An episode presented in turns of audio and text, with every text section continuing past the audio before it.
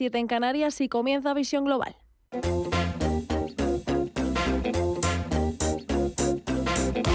En Radio Intereconomía, Visión Global.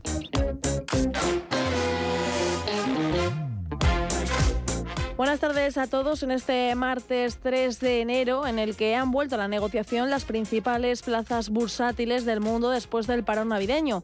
Entre los principales focos de atención para los inversores están la inflación y la política monetaria de los bancos centrales para controlarla, los precios de la energía y ese temor a una tercera guerra mundial, mundial perdón, y la reapertura de China en pleno rebrote de coronavirus. Unos focos que en Europa parece que se quieren pasar por alto después de otra sesión con alzas en las principales plazas del viejo continente.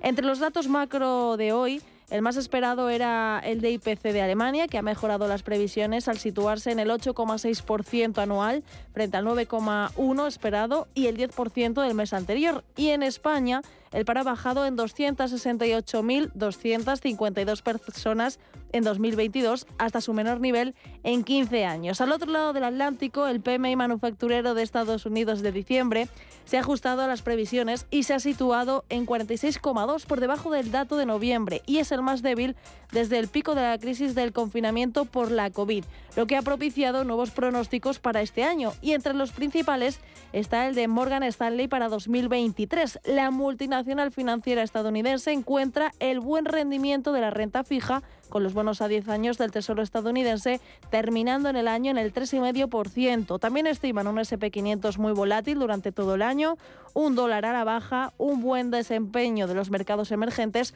o el mejor rendimiento del petróleo frente al oro. Pero ahora el debate se centra en si Estados Unidos entrará en recesión durante los próximos trimestres y en si esta será moderada o severa, algo por lo que le preguntaremos en el análisis a Gabriel López, C E O de Inverdiz. Pero mientras, vamos a echar un vistazo a los mercados, empezando por Wall Street, donde seguimos viendo caídas generalizadas. Vemos al Dow Jones con una pérdida del cero coma cinco por ciento hasta los treinta y dos mil novecientos setenta y siete puntos. El ese and pe quinientos cae un cero coma setenta y cuatro por ciento hasta los tres mil ochocientos once puntos y el Nasdaq en los diez mil trescientos cincuenta y nueve puntos retrocede ahora un poquito más de un uno por ciento. En estas caídas del mercado americano, Tesla se lleva el pastel. La compañía de Elon Musk se está desplomando en bolsa un casi un catorce por ciento. El fabricante de coches eléctricos ha confirmado que durante dos mil veintidós se entregó uno coma treinta y uno millones de automóviles, una cifra que supone un cuarenta por ciento más que en dos mil veintiuno, aunque las entregas se han situado por debajo del propio objetivo de la compañía, que esperaba aumentarlas un cincuenta por ciento. Además, Corea del Sur ha multado a la compañía con dos coma doce millones de euros por presunta publicidad engañosa y hunde más la cotización de Tesla en el día de hoy. Por estas caídas del mercado americano también son culpa de Apple, que se está dejando ahora mismo un poquito más de un cuatro por ciento debido a que su capitalización está cayendo por debajo de los dos billones de dólares y además la compañía de la manzana ha tenido problemas en la campaña navideña con las entregas del iPhone catorce Pro. Como vemos, un día movido en Wall Street, pero ahora vamos a echar un vistazo al resto de la economía y vamos a empezar por las bolsas latinoamericanas. Estefanía Muniz, muy buenas tardes. Muy buenas tardes, Mireia. Pues vemos caída de, caídas dentro de las bolsas en LATAM y empezando por el Merval de Argentina. Está retrocediendo un tres coma treinta y dos por ciento en los doscientos mil ciento dos puntos. El Bovespa de Brasil se deja un uno por ciento en los ciento cinco mil doscientos setenta y dos puntos. El Ipsa chileno también retrocede un dos por ciento en los cinco mil ciento treinta y siete puntos y el I P C mexicano prácticamente plano, aunque eso sí con una tendencia más negativa, en los cuarenta y ocho mil novecientos setenta y cinco puntos. En el mercado de las divisas, en las materias primas, también continúan esos números rojos, empezando por estas últimas. El petróleo, el barril de referencia en Europa, el barril de Brent, lo vemos dejarse un tres coma sesenta y cuatro por ciento en los ochenta y dos coma setenta y nueve dólares. El West Texas de referencia en Estados Unidos, también vemos cómo se deja un tres coma cuarenta y cinco por ciento en los setenta y siete coma cuarenta y siete dólares y el oro es el único que ahora mismo vemos en tono positivo con un uno por ciento arriba en los mil ochocientos cuarenta y cuatro dólares la onza. En el mercado de las divisas, el euro cae con fuerza depreciándose un uno por ciento en los uno coma cero cinco dólares tras esa bajada de la inflación en Alemania. La libra, por su parte, la vemos también retroceder medio punto porcentual en los uno coma diecinueve dólares. Y en las criptomonedas, la principal, el Bitcoin, también la vemos en signo negativo, dejarse medio punto en los dieciséis mil seiscientos treinta y seis dólares. Ethereum en los mil doscientos siete dólares, está depreciándose un cero coma ochenta y ocho por ciento. Y Cardano la vemos también perder un uno coma cuatro por ciento en los cero coma veinticinco dólares. Números rojos ahora en la economía y ahora vamos a por los titulares de las ocho de la tarde.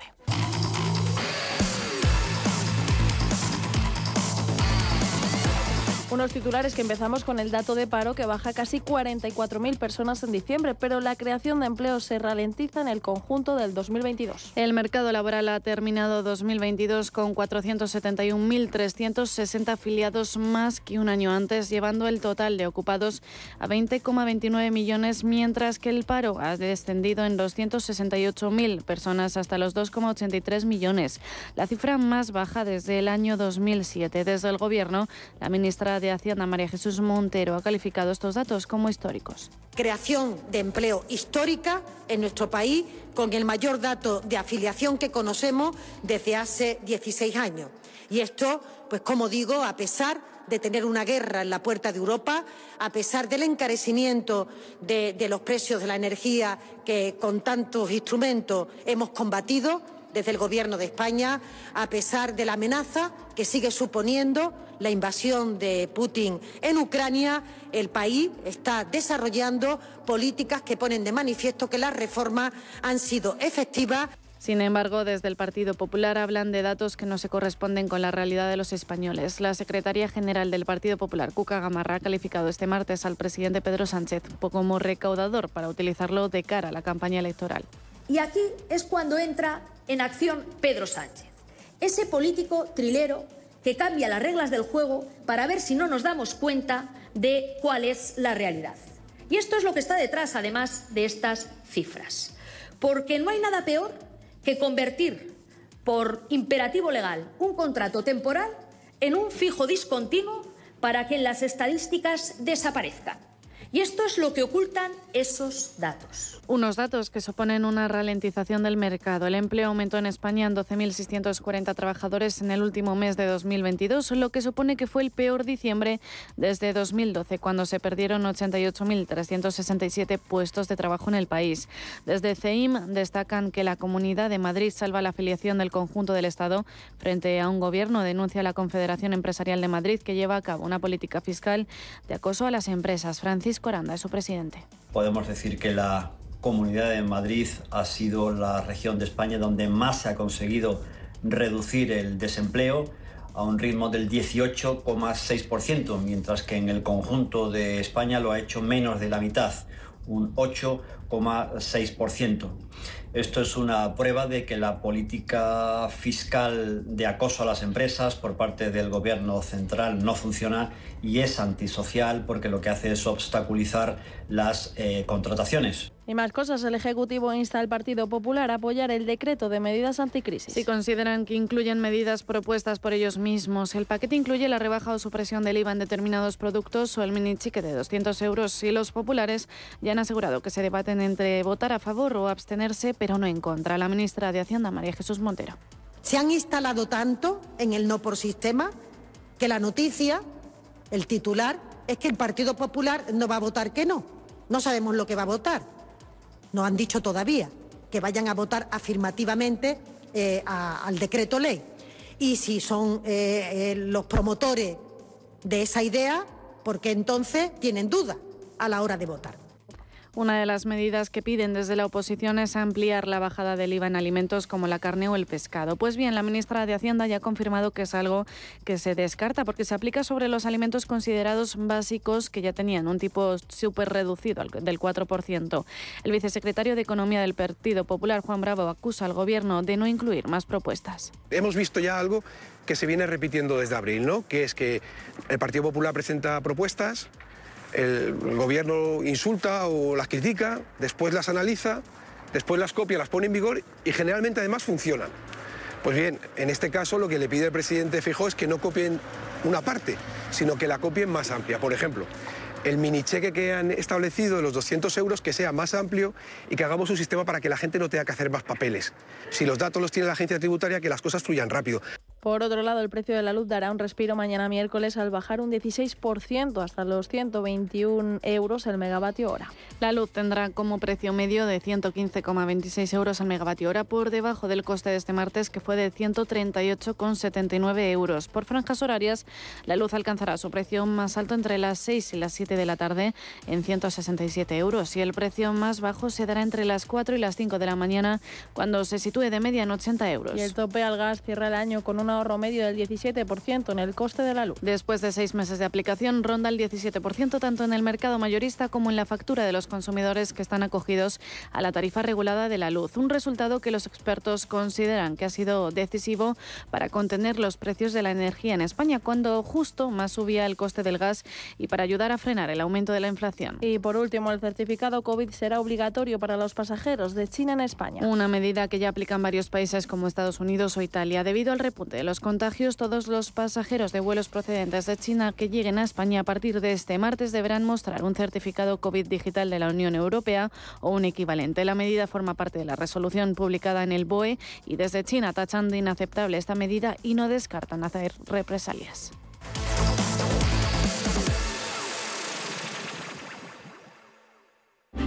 Un regalo con el que nunca se acaba la diversión, porque tiene cientos de juegos para niños y mayores. Pues claro, la Nintendo Switch. Hasta el cinco de enero llévatela en oferta en el Corte Inglés por trescientos diecinueve con noventa euros. Y ahórrate treinta euros al comprarla con el juego Switch Sports. Unidades limitadas.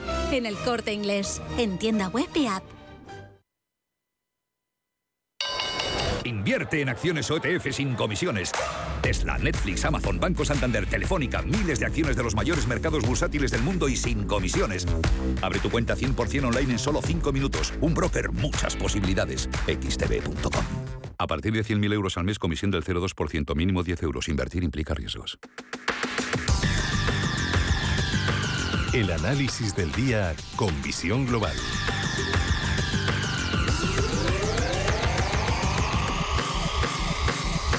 Análisis del día para el que saludamos a Gabriel López, C E O de Inverdiz. Muy buenas tardes, Gabriel. ¿Qué tal? Feliz año. Eh, igualmente, Mireia, todo lo mejor para vosotros. Bien, vosotras. Bien empezando el año. Bueno, es muy importante cómo se empieza el año estadísticamente, sobre todo los primeros tres días.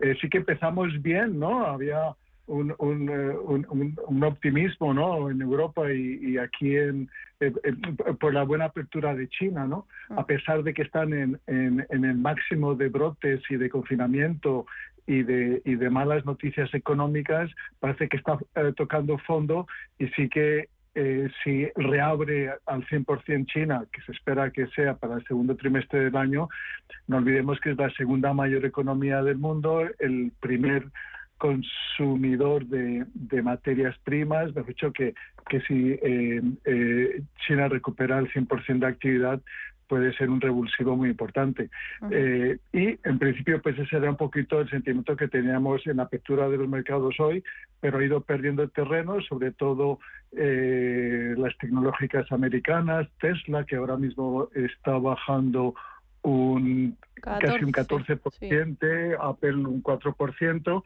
eh, Apple porque no están seguros, a pesar de que se está reabriendo el mercado chino, se van a poder producir los, eh, los iPhones esperados, y Tesla porque también, a pesar de que el inventario eh, es bueno, no han Eh, entregando los coches que se esperaba, eh, y sobre todo por la incertidumbre de la gestión del señor Musk.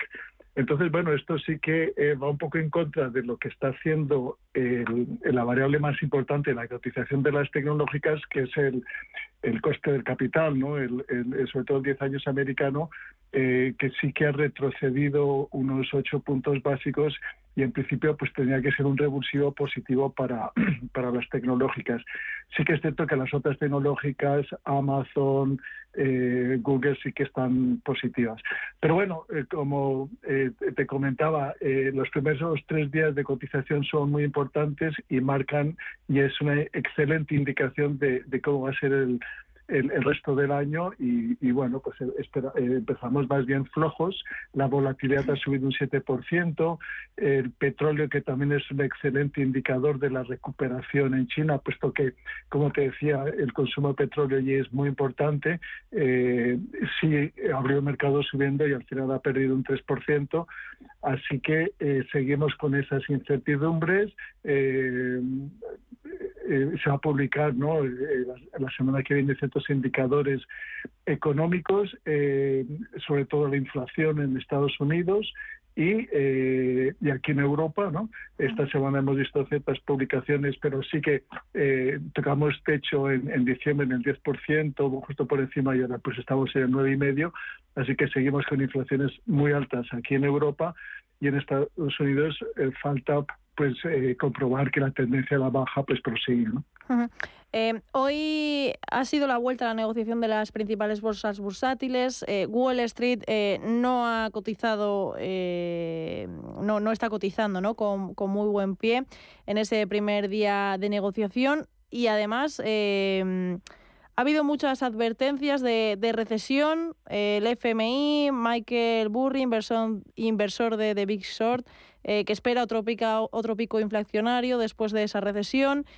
Además, el dato de P M I manufacturero en Estados Unidos es el más débil desde el pico de la crisis del confinamiento por, por la COVID, y ahora el, el debate está en si eh, entrará Estados Unidos en recesión durante los próximos trimestres y si esta será moderada o severa.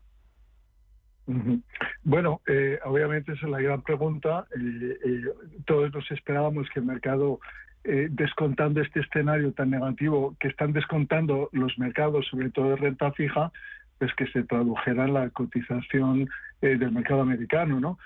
Pero no es el caso, sigue cotizando unos múltiplos muy altos, mejor dicho, que sigue esperando un crecimiento de los beneficios empresariales positivo para este año, eh, y ahí está el debate, ¿no? Hay, hay, hay analistas de primerísimo nivel, eh, muy fundamentalistas, que piensan que el crecimiento de los beneficios empresariales va a ser negativo, eh, aun eh, quitando, ¿no?, los beneficios de las energéticas, que sí que va a ser positivo, y a pesar de eso, pues el mercado eh, se mantiene ahí alrededor de tres mil ochocientos, eh, que es bastante curioso, ¿no?, eh, cotizando a diecisiete veces beneficios, pues que es un múltiplo alto. En otras palabras, que, que piensa que hay un eh, diecisiete por ciento de subida de los beneficios en el medio y largo plazo, eh, y por eso está pagando estos niveles, eh, eh, que no tiene, que va en contradicción con lo que te están diciendo todos los analistas de, de recesión, ¿no? Entonces parece ser, pues eso, hay ciertas casas que piensan pues que no va a haber una recesión dura en Estados Unidos y que sí que van a conseguir este famoso soft landing, ¿no?, este, este aterrizaje suave, suave de la economía. Eh, Falta verlo, ¿no? Obviamente el, el, el, el alto coste del capital en las empresas va a tener un efecto muy importante sobre sus márgenes y, y eso se debería de traducir en esos beneficios que van a empezar a publicarse en dos semanas en Estados Unidos con lo del sector bancario. Uh-huh. Así que bueno, se, seguimos con esa incertidumbre, pero sí que estamos ya llegando al final de las subidas de los tipos de interés, ¿no? Eh, en, en febrero, marzo Y, y, y mayo, aquí en, en, en Europa y en Estados Unidos, pues más o menos se espera que suban eh, en Estados Unidos eh, cincuenta puntos básicos y aquí en Europa eh, cincuenta o veinticinco, ¿no? Y así su- sucesivamente hasta llegar al cinco, cinco veinticinco en Estados Unidos y al, más o menos al tres y medio aquí en Europa. Uh-huh. Que sigue siendo eh, un tipo alto, pero que, que, que ya está descontado por el mercado. Entonces, bueno, seguimos con esa incertidumbre y, y vamos a ver cómo, cómo vamos evolucionando. Te iba a preguntar por, por, por Tesla y por Apple, que ya has hablado de ello, también por China, y ya solo me queda centrarme aquí en Europa. Has hablado también de esos datos que hemos conocido en estos días, hoy el de inflación en Alemania, que ha sido mejor de, de lo previsto, eh, y se habla de que este dato puede suavizar las subidas de tipo y que puede desafiar a la recesión aquí en, en Europa. ¿Tú lo crees así? Bueno, yo creo que es obvio la razón por la cual el I P C no ha sido tan alto aquí en España y en, y en Alemania, porque los precios energéticos están subvencionados. Eh, entonces, eh, obviamente, la inflación subyacente en que quitas estos componentes se mantiene alta. Entonces, bueno, es, es un poco, están un poco distorsionados por, por, por ese... por ese efecto de, de, de, de que no se repercute el cien por ciento la subida de los precios en, en el cliente final de consumo, y, y eso es lo que hace pues que, que, que, que, que parezca que se está reduciendo, ¿no? Eh, y en Alemania también. Pero lo cierto es, es que, que, que sigue estando eh, muy cercano a los datos del mes pasado, así que tampoco es que haya bajado tanto. Pues nos quedamos con, con este análisis. Gabriel López, C E O de Inverdiz, muchísimas gracias por atendernos en este martes y un abrazo. Igualmente, gracias. Air Europa presenta Cosas que Vuelan, las croquetas de tu madre, un sitio para aparcar y, sobre todo, las increíbles ofertas de Time to Fly. Vuela a Europa desde veinticinco euros o a Caribe, Centro y Sudamérica desde trescientos diecinueve euros. Precios por trayecto comprando ida y vuelta. No te duermas y reserva ya en air europa punto com porque estos precios vuelan. Air Europa, tú decides. Visión Global. Los mercados. Vontobel Asset Management patrocina este espacio. De vuelta a las principales bolsas europeas, el IBEX treinta y cinco hoy rezagado en Europa y se queda a las puertas de los ocho mil cuatrocientos puntos. El selectivo español, pese a ese avance del cero coma treinta y tres por ciento, se ha quedado rozando los ocho mil cuatrocientos puntos y ha terminado la sesión en los ocho mil trescientos noventa y siete. Entre las subidas han destacado los valores del sector turístico, como I A G, con un repunte del dos coma setenta y siete por ciento y Meliá del cero coma setenta y seis por ciento, aunque eso sí, han vuelto a ser los bancos los que más puntos han aportado al IBEX. CaixaBank ha subido un tres coma cincuenta y tres por ciento, Bankinter un dos por ciento, Unicaja un dos coma cincuenta y seis por ciento y B B V A un uno coma cinco por ciento. Santander se ha revalorizado un cero coma veintiséis por ciento. Y en el otro extremo del índice se han situado valores energéticos como Repsol, con una caída del dos coma veinticuatro por ciento, Naturgy del uno coma cero seis por ciento, Iberdrola del cero coma treinta y dos por ciento, Acción Energía, que se ha dejado un cero coma sesenta y siete por ciento, y Solaria, que ha perdido un cero coma diecisiete por ciento. Por su parte, Inditex ha corregido hoy un cero coma ochenta y seis por ciento tras sumar ayer un tres por ciento. Y por último, el rendimiento del bono español a diez años se relaja hasta el tres coma cuarenta y cinco por ciento. Para mañana miércoles en la agenda, las cifras finales del P M I compuesto y P M I servicios de diciembre son la principal referencia de este miércoles en la eurozona, en una jornada en la que también sale a la luz la encuesta del gasto y los movimientos turísticos en fronteras de noviembre en España. En Estados Unidos, los inversores estarán atentos a la publicación de las actas de la última reunión de política monetaria de la Reserva Federal y el I S M manufacturero de diciembre. Y en el ámbito macro, este miércoles es el último día para comprar acciones de Red Eléctrica y Faes Pharma con derecho a dividendo.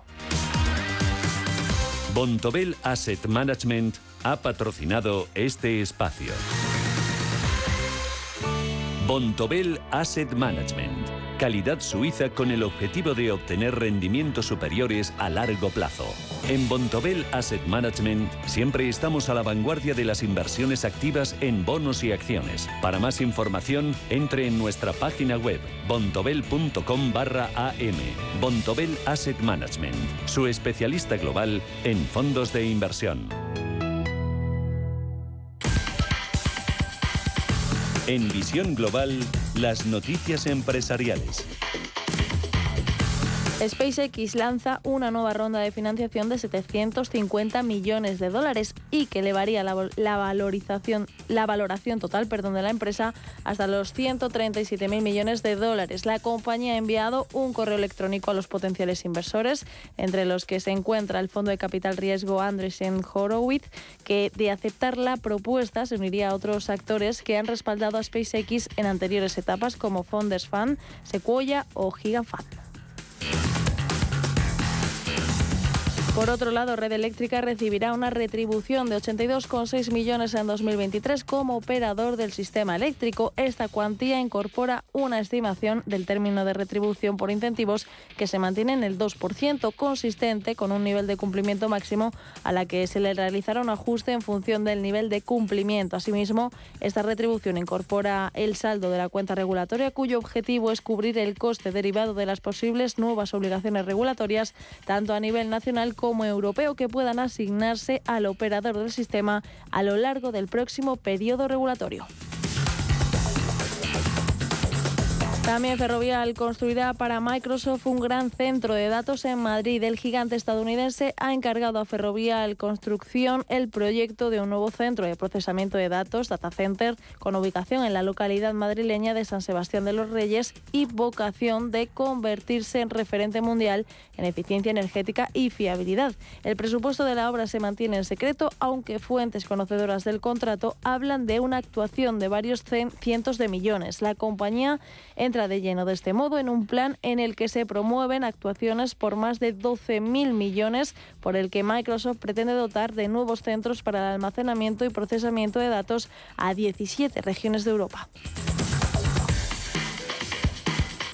Iberia es la aerolínea más puntual de Europa en dos mil veintidós, según el informe realizado por la consultora internacional Cirium, líder mundial en análisis de aviación. El ochenta y cinco coma ochenta y siete por ciento de los vuelos de la aerolínea española en dos mil veintidós llegaron en hora a su destino, de un total de noventa y un mil ciento cincuenta y cuatro vuelos. Desde la compañía reconocen que tras dos años marcados por la pandemia de la covid diecinueve, cuando la industria aérea se, se enfrentó a la crisis más profunda de su historia, dos mil veintidós fue el año de la recuperación del sector, pero también de grandes desafíos operativos por una demanda más intensa de lo anticipado por los expertos.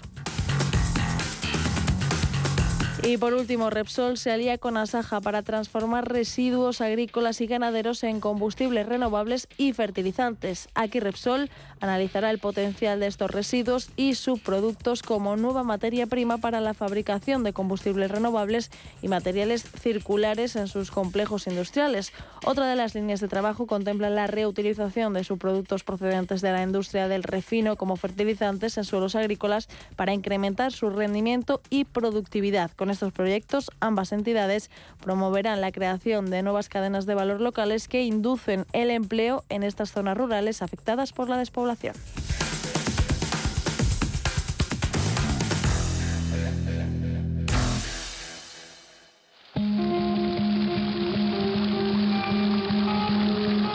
La fuente de la vida. Un viaje a través de los siglos y la historia de la humanidad. La fuente de la vida. De lunes a viernes, de doce a doce y media de la noche, aquí, en Radio Intereconomía. Información internacional.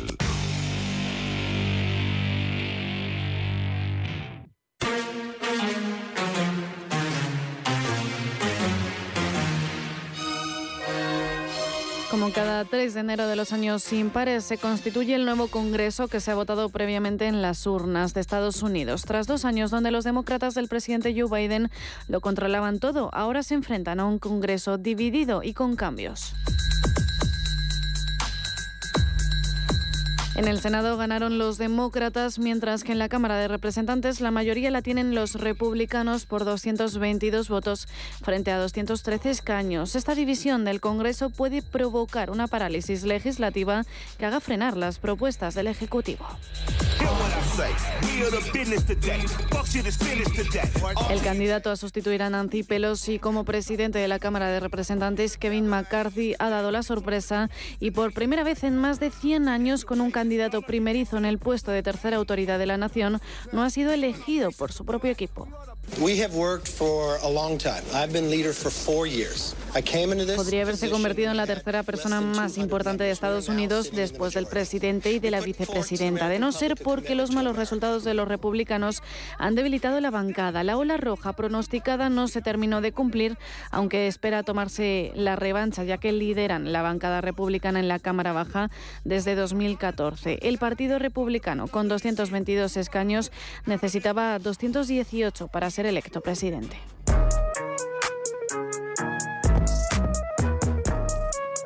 El candidato Kevin McCarthy necesitaba así los doscientos dieciocho votos, la mitad más uno de los cuatrocientos treinta y cinco que hay en total, para ser elegido en primera votación si todos los parlamentarios acudían. Pero solo ha obtenido doscientos tres entre los cuatrocientos treinta y cuatro parlamentarios finalmente presentes.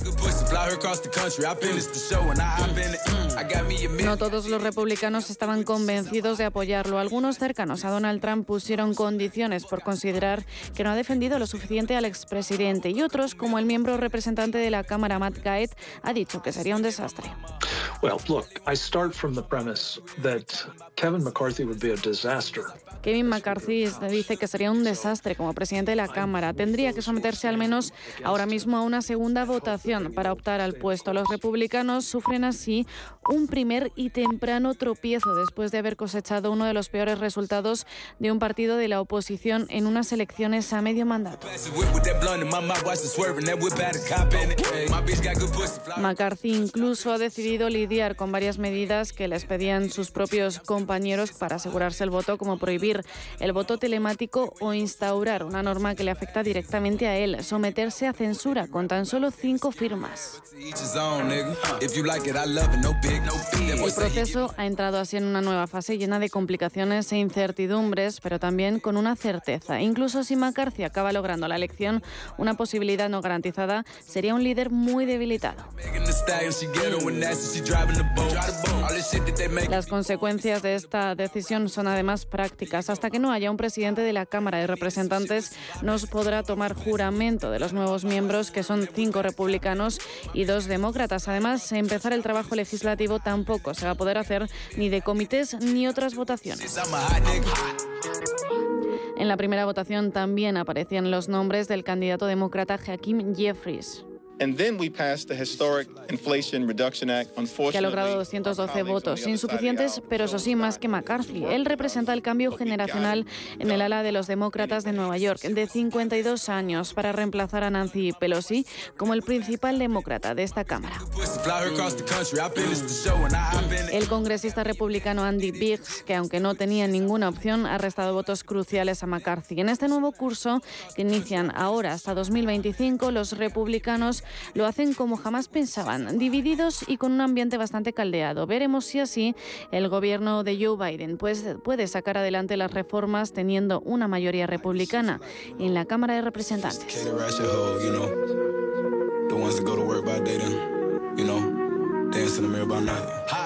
Visión Global, un programa para ganar.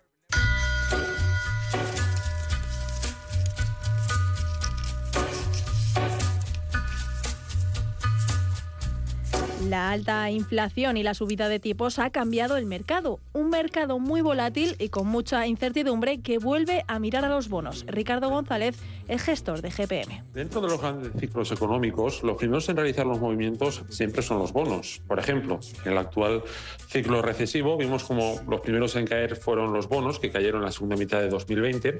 Después ha caído la renta variable en el primer semestre de dos mil veintidós y es de prever que durante los próximos meses veamos caer a la materias primas. De igual forma que antes de los ciclos recesivos los primeros en caer, en realizar los movimientos son los bonos, antes de la recuperación también son los primeros en subir. Los mercados de bonos han vivido un periodo nunca antes visto y ahora las fuertes ventas apoyadas en un contexto económico cambiante han creado oportunidades en los mercados globales de renta fija.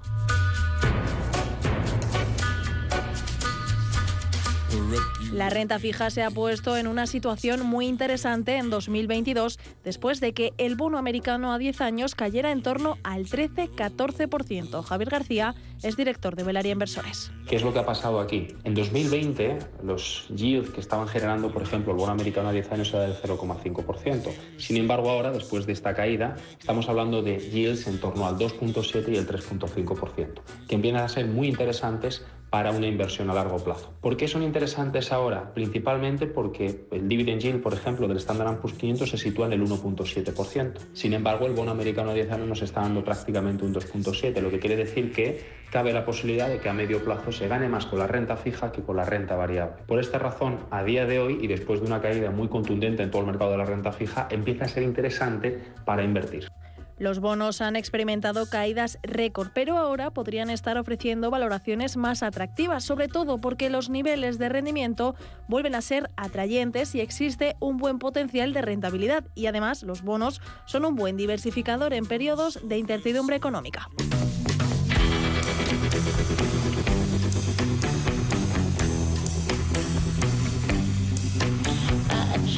Entre enero de dos mil veintiuno y mediados de mayo de dos mil veintidós, la renta fija mundial ha descendido un diecisiete coma seis por ciento, la mayor caída desde que se tienen datos de este mercado en mil novecientos noventa. Y si hacemos una comparativa, el descenso entre el máximo y el mínimo durante la crisis financiera mundial de dos mil ocho fue del diez coma ocho por ciento.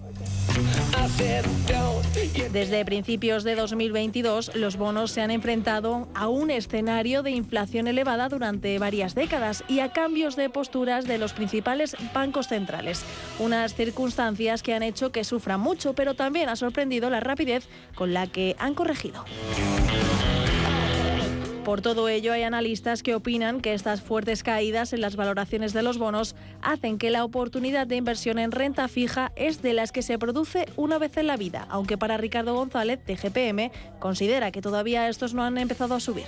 Todavía no, todavía la tendencia es bajista en el mercado de bonos. Primero tenemos que ver caer con contundencia las materias primas. Han estado algo dubitativas durante las últimas semanas, pero no podemos hablar de una tendencia bajista definida en las materias primas y, por lo tanto, todavía no podemos hablar de una recuperación en el mercado de renta fija. Llegará el momento de la renta fija, incluso antes que la recuperación a gran escala en la renta variable, pero para ello todavía nos pueden quedar algunos meses.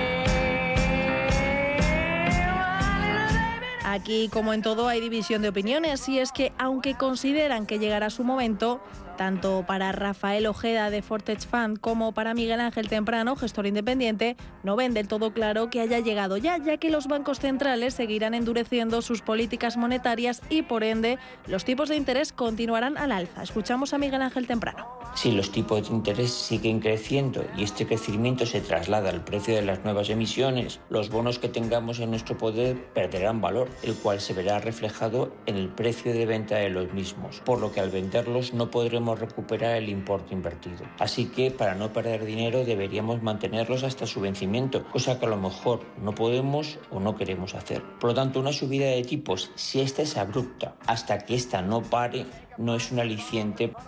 Y por todo ello, Rafael Ojeda aconseja ser muy cautos en la inversión de los bonos. Es muy importante ahora mismo la gestión activa porque puede haber buenas oportunidades para adquirir bonos indexados a la inflación, que puede ser una buena, una buena opción, o invertir en bonos que hayan caído, hayan perdido su calificación de investment grade y se hayan convertido en... En, en bonos de, de high yield, ¿no? También hay otros mercados, como puede ser eh, en mercados emergentes, o que, que hay opciones para, para invertir en bonos, pero la, la, la realidad es que en estos momentos la, la inversión en bonos resulta un poquito, un poquito compleja.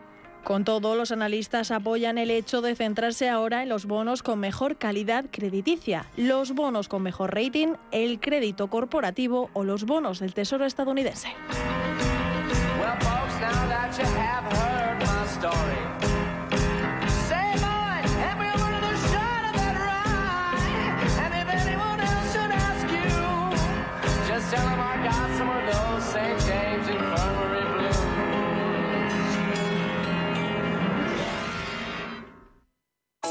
Es el momento de ilusionar, el momento de sorprender con una selección única de marcas y ofertas que son todo un regalo. Disfruta de hasta un cuarenta por ciento de descuento para tus compras de moda, belleza, complementos, deportes y mucho más. Feliz dos mil veintitrés. El Corte Inglés, en tienda web y app. Las noches de lunes a jueves, en Radio Intereconomía, te convocamos a Disidencia Deportiva. Un programa diferente, independiente, apasionante, disidente y deportivo. Disidencia Deportiva, de lunes a jueves a las once de la noche, tu tertulia de deportes en Radio Intereconomía. Si caminas solo, irás más rápido. Si caminas acompañado, llegarás más lejos. Luna Sevilla es su asesor patrimonial de referencia. Prestando nuestros servicios como agentes de Caser Asesores Financieros, somos una empresa con amplia experiencia profesional y una clara apuesta por la formación de calidad, la información transparente y objetiva y por el asesoramiento financiero personalizado y continuado. Si desea más información, visite luna sevilla punto es. O llámenos al noventa y uno, setecientos sesenta y dos, treinta y cuatro cuarenta y dos.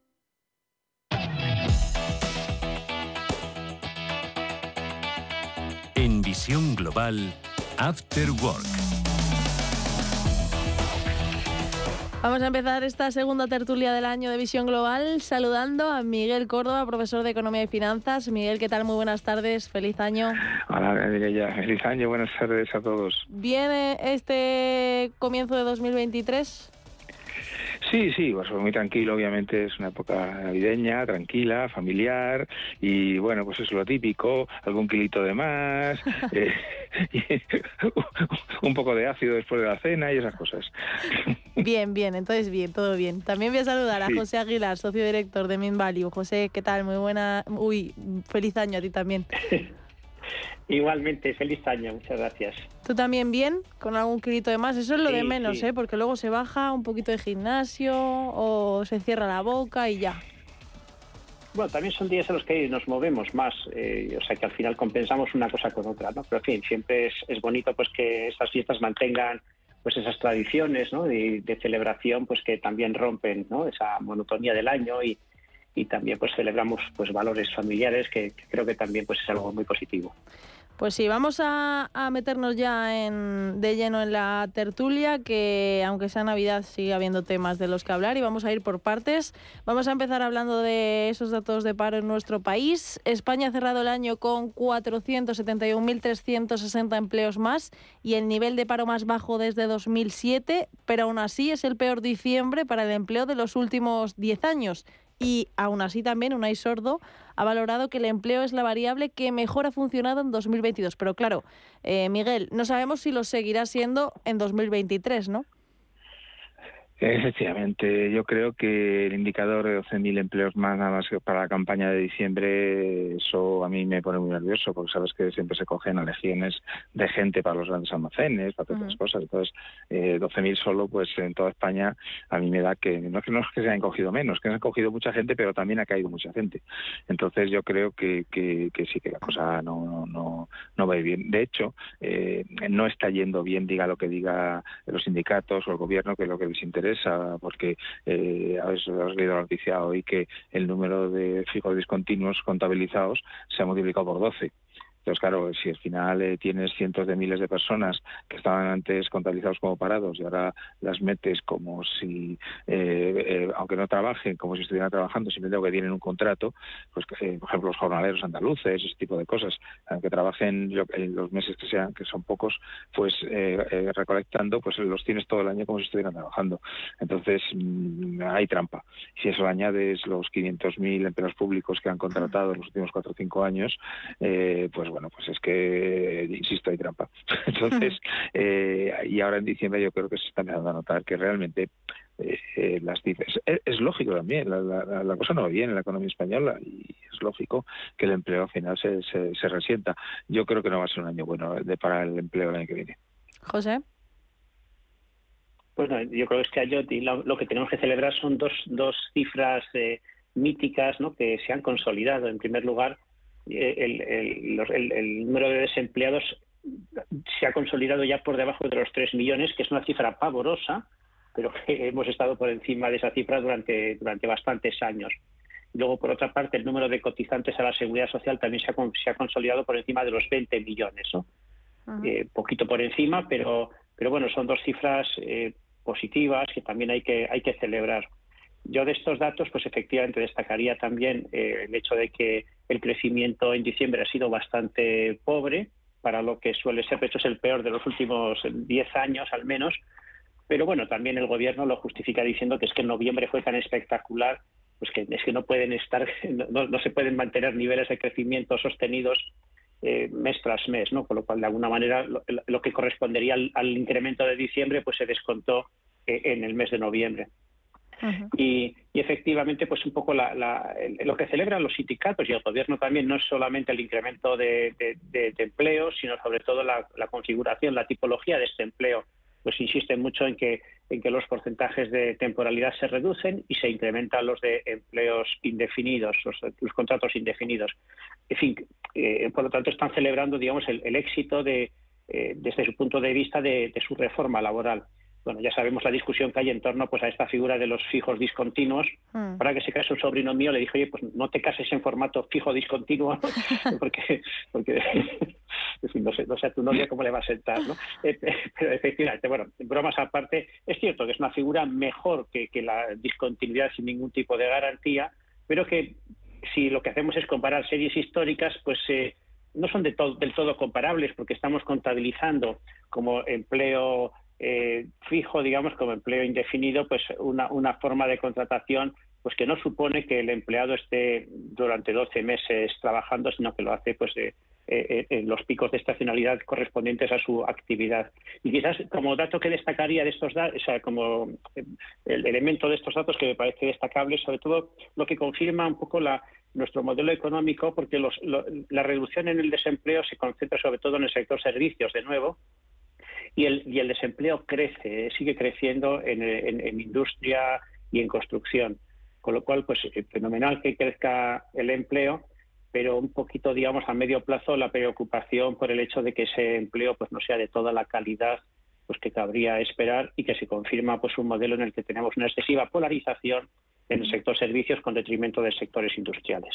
Ahí va a ir ahora, eh, porque la polémica, Miguel, como estaba hablando José, eh, está servida en, en ese aumento de los contratos fijos discontinuos que se han duplicado en un año.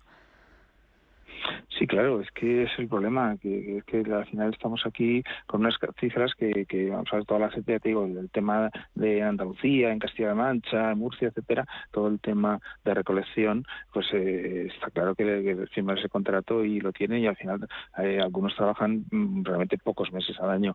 Eh, luego además también tenemos el, el tema de la gente que, que a lo mejor le hacen un contrato de, de cuatro horas, eh, o, o eh, es decir, que, que también sería fijo discontinuo. O una persona que la contratan, pues no sé, para que vaya a una discoteca sábado, viernes, y sábado, viernes y sábados, vale, todos los viernes y todos los sábados, pero y el resto de la semana que, es decir, eh, es muy endeble la, la estructura laboral de nuestro mercado productivo y la focalización en servicios es peligrosísima, eh, porque aunque al final hayan conseguido el gobierno con la reforma laboral que muchos eh, contratos hayan pasado a, a fijos, eh, lo que sí es cierto es que la actividad que, que, que, que hay, que subyace en ella, depende de, efectivamente de que haya una demanda. Demanda, es decir, una demanda de servicios. Entonces, la demanda de servicios eh, se, se basa en que tengas, eh, en muchos casos, pues un excedente eh, al margen, digamos, de la alimentación habitual o del alquiler que pagues. Entonces, eh, los salarios en España son bajos, eh, eh, la, la subida que ha habido es del dos coma cinco por ciento, cuando ha subido la inflación un diez coma once por ciento, y hay que ser realistas. Eh, al final, la gente lo primero que quita es pues eh, el ocio o la, otras actividades que tienen que ver con los servicios. Yo por eso soy, soy pesimista en cuanto cuanto a que puede ocurrir el año que viene, porque eh, lógicamente si la gente no tiene un excedente con el que pagar esos servicios, eh, pues sencillamente la, la demanda se va a reducir. Si la demanda se reduce, los empresarios pues evidentemente prescinden de trabajadores. Eh, en fin, yo espero equivocarme, pero pero para mí me da un poco el tufillo de, de que va a ir por ahí.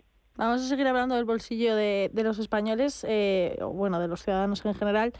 Pero vamos a cambiar de tercio y vamos a centrarnos en el mercado inmobiliario, porque hoy hemos conocido esa noticia de que Canadá prohíbe la compra de vivienda a extranjeros para controlar los precios.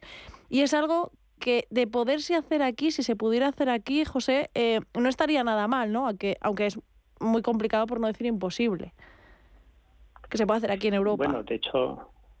Eh, sí, aquí es complicado. Bueno, de entrada, eh, entre ciudadanos de, europeos sería directamente imposible. O sea, que mm. iría contra la, el principio básico de libre circulación, ¿no? De, eh, que, que, que es el, la base, digamos, de, de, de, la, de la Unión Europea. Y en, entre extranjeros de otros países, hasta cierto punto incluso se incentiva. O sea, que en estos momentos pues ah. se considera una fuente de inversión, de entrada de capital. Y es cierto que puede suponer una cierta distorsión en el mercado, pero yo diría que afecta más al mercado de lujo. Yo, yo no creo que en España eh, esté, esté siendo en estos momentos la, la compra de vivienda por parte de extranjeros esté suponiendo una distorsión, o sea, sea la causa principal de este incremento de, de, de precios, ¿no? Uh-huh. Y yo creo que al final son otros muchos los factores que, que hacen que efectivamente comprar vivienda en España pues sea algo que esté pues fuera del alcance de muchas familias, ¿no? Que tienen que pues buscar otras soluciones por, o, o vamos o, o irse a vivir a, a, a lugares distantes porque porque realmente el precio de la vivienda pues es el propio de un país rico, digamos, donde las rentas son muy altas, mientras que las rentas reales, las rentas de trabajo no lo son tanto, ¿no? Con lo cual, al, al, al haber esa distorsión, pues hace que efectivamente se produzca, curiosamente, un, un incremento del precio, pero al mismo tiempo pues una dificultad real para que muchas familias accedan a, a una vivienda en propiedad. ¿El? Sí, vamos a ver. Eh, yo de todas formas ahí eh, voy a escapar un poquito, porque realmente si la renta disponible, como bien dice José, no da para comprar pisos, eh, que suban los precios es porque hay otras causas. Y estas causas es eh, las compras de dos grandes colectivos. Por un lado, eh, los latinoamericanos. Antes eh, compraban habitualmente en Miami, ahora eh, se, se han derivado hacia Madrid, por ejemplo. Entonces, todo eso en el centro de Madrid, vamos, eh, los precios están imposibles, vamos, por encima de los diez mil euros metro cuadrado en el centro de Madrid.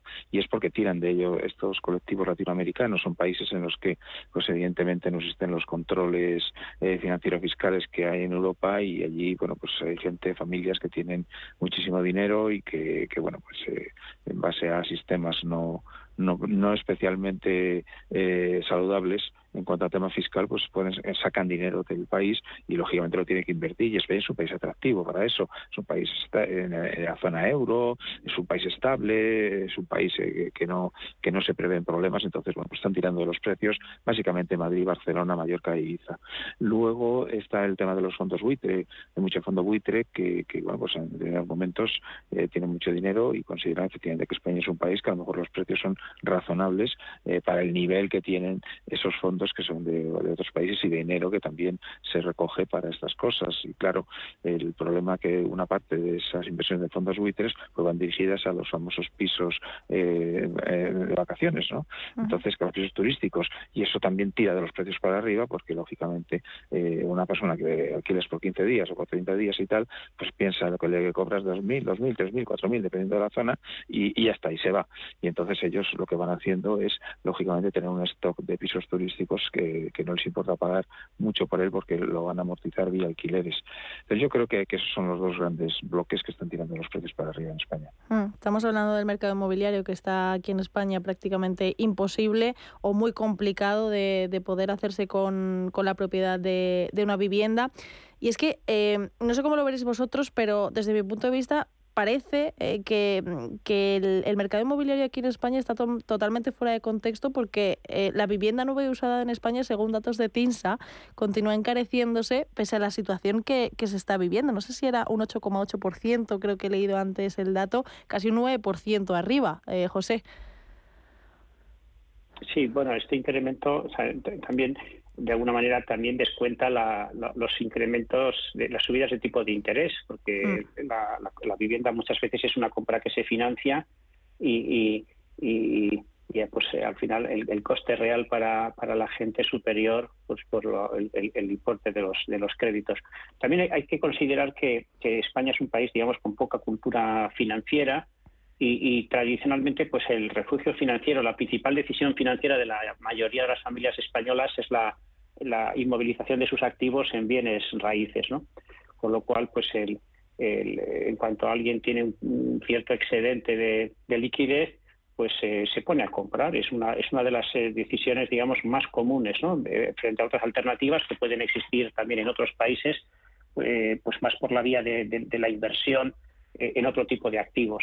Y en ese sentido, pues pues eh, claro, se da, se, se da esa situación, ¿no? Que, que aquí el, el mercado pues eh, está también un poco está también un poco distorsionado por el hecho de que el que puede, pues no solamente tiene su vivienda en propiedad, sino que también pues eh, compromete sus ahorros o los invierte pues en, en alguna otra vivienda de la que espera obtener rentas a través del alquiler. Y bueno, pues eh, al final, pues eso absorbe mucha mucha vivienda, ¿no?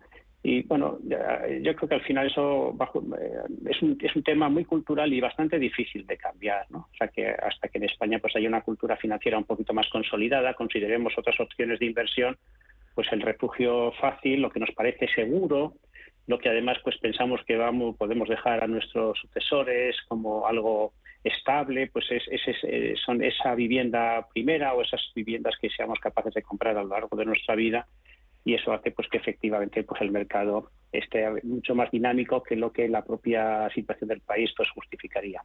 Miguel. Vamos a ver, sí, efectivamente ese incremento del ocho coma ocho por ciento está en línea con lo que comenté antes, pero también con otro tema, el, sobre todo en el caso de la vivienda nueva. La vivienda nueva, si tú eh, analizas eh, la M treinta, eh, lo, lo que hay dentro de la M treinta, ¿no? Que es el, el Madrid eh, tradicional, el Madrid, eh, digamos, caro, entre comillas, etcétera, eh, eh, hay, hay solamente mil cuatrocientas viviendas eh, de, a, a la venta, en oferta. Es decir, hay un problema claro de oferta y demanda.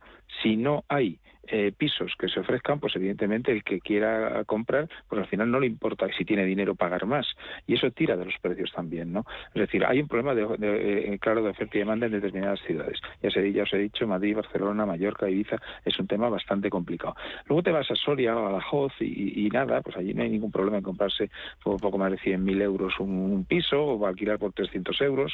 Entonces, bueno, son son las dos Españas, una la, la digamos, la, la donde está todo los, el cogollo, donde está caro y donde la gente, pues evidentemente, además que la gente quiere vivir eh, en Madrid, Madrid, ese es el tema, ¿no? Porque hace ya sesenta, ochenta, cien años en Londres la gente se fue a vivir a cien, a doscientos, a cien, a ciento veinticinco, ciento cincuenta kilómetros, de, eh, porque tenían un sistema de, de trenes que, que en una hora, hora y, y pico les dejaban en el centro de, el centro de Londres. Entonces Londres es una ciudad carísima, bastante más que Madrid, pero eh, tiene esa ventaja de que la gente se puede ir eh, lejos y vivir aquí, eh, irte a más de treinta, cuarenta kilómetros, empiezas a tener graves problemas para, para conseguir irte a tu trabajo. Bueno, son, son situaciones que, que imagino que de infraestructuras que habrá que, que resolver, pero desde luego para mí yo creo que hay un claro problema de, de, de falta de oferta y que hay mucha, mucha demanda. Y va a acabar con otro tema, pero nos queda nada, un minutito, y vamos a dedicar treinta segundos. Eh, Miguel José, hace unas horas se acaba de confirmar la muerte de la influencer Elena Huelva, después de estar cuatro años eh, peleando contra, contra el cáncer. Y nada, treinta segundos para, para hacer visible, ¿no?, aún más la importancia de, de la inversión que en, en, en luchar y, y, y en la investigación contra, contra este tipo de enfermedades. José. Totalmente. La, la gran cantidad de seguidores que tenía esta persona pues eh, también expresa el, la sensibilidad que hay en nuestra sociedad pues ante... Pues, quizás el, el principal problema de salud que afecta a, un, a gran cantidad, a un porcentaje muy alto de la población. Y bueno, pues si, si eso anima, ayuda pues a invertir más en investigación, pues eh, bienvenido, ¿no? Miguel. Sí, yo además, por eso de acuerdo, pero además canalizaría el tema a nivel europeo. Yo creo que eh, las investigaciones, cuanto más dotación tengan, mejor, y grandes centros, eh, un centro o dos o más en, a nivel europeo, donde se, se meta dinero desde Europa eh, y donde los diferentes investigadores compartan conocimiento, sería fundamental para en los próximos años conseguir acabar con esta lacra. Pues ojalá se consiga y se mentalice el mundo entero de ello. Miguel Córdoba, José Aguilar, muchísimas gracias por acompañarme en este martes. Un abrazo a los dos. Igualmente, encantado. Buenas noches. Y así ponemos final a este martes tres de enero. Pasen una muy buena noche y gracias por escucharnos. Mañana Visión Global vuelve a partir de las ocho de la tarde.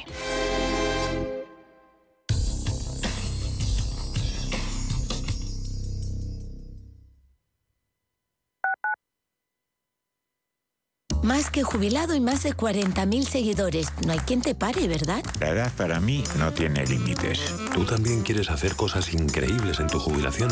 MAFRE presenta el programa Tu Futuro. La gestión de planes de pensiones que se adapta a ti ahora hasta con un cuatro por ciento de bonificación por traslado. Consulta condiciones en tu oficina MAFRE o en mafre punto es.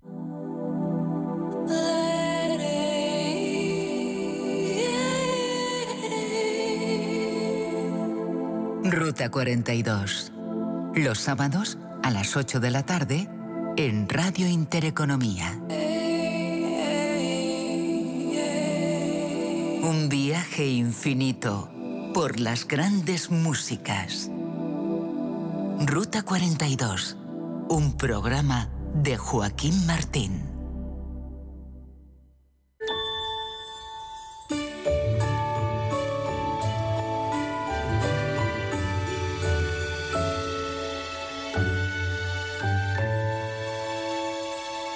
Radio Intereconomía les desea felices fiestas.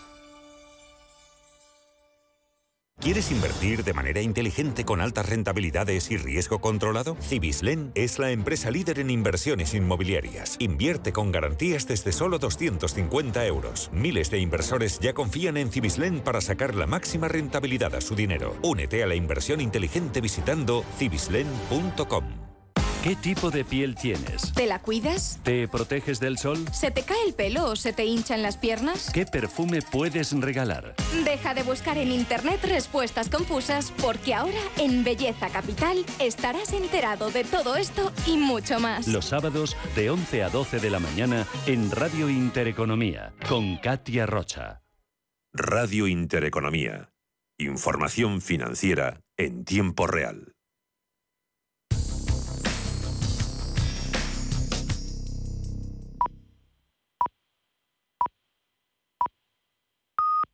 Thank you.